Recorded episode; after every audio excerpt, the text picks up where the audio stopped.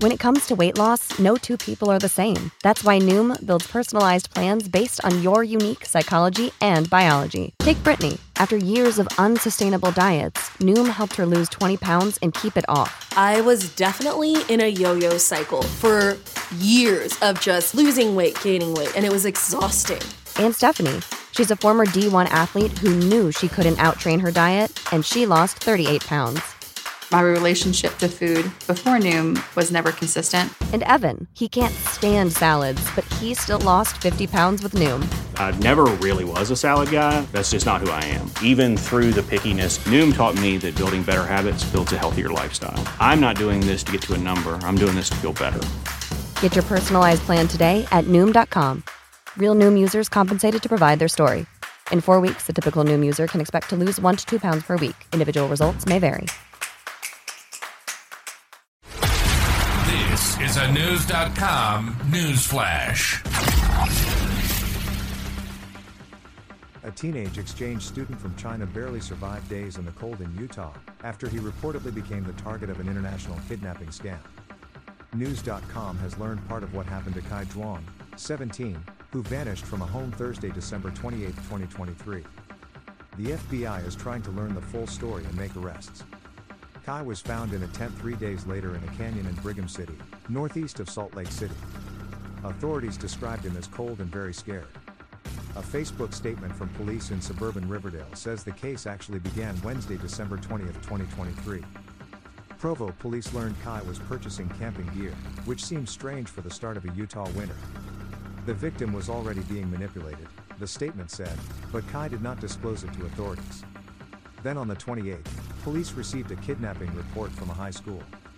The school's staff were concerned by the victim's parents in China, the statement said. The parents reported receiving a photo of Kai and a demand for a ransom payment. Kai's host family knew nothing about that, police say. That family last saw him on the Thursday morning when he vanished. Authorities say they never found the camping equipment Kai bought. Kai's Chinese family admitted wiring about $80,000 to bank accounts because the supposed kidnappers kept making threats. The scammers also reportedly contacted Kai, telling him to isolate himself. Authorities pinged his cell phone, then used a helicopter and a drone to track him down in the canyon. The teen had no heat source inside the tent, the statement said. He only carried a heat blanket, a sleeping bag, limited food and water, and several phones. Utah authorities discovered this case was not one of a kind. We learned of a disturbing criminal trend called cyber kidnapping, the police statement continued. The FBI notes several similar cases have occurred across the country, specifically aimed at Chinese students.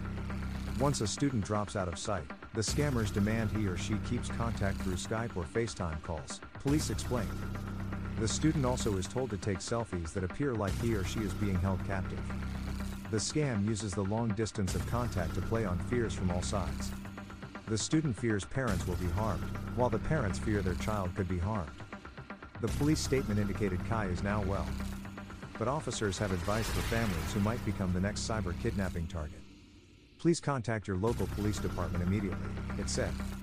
Do not send money, discontinue contact with the suspects. USA Today noted a similar scam has been used by inmates in Mexican prisons. They trick wealthy U.S. residents into paying ransoms for relatives supposedly in trouble outside the country. Chinese officials are assisting the FBI with the investigation in Utah.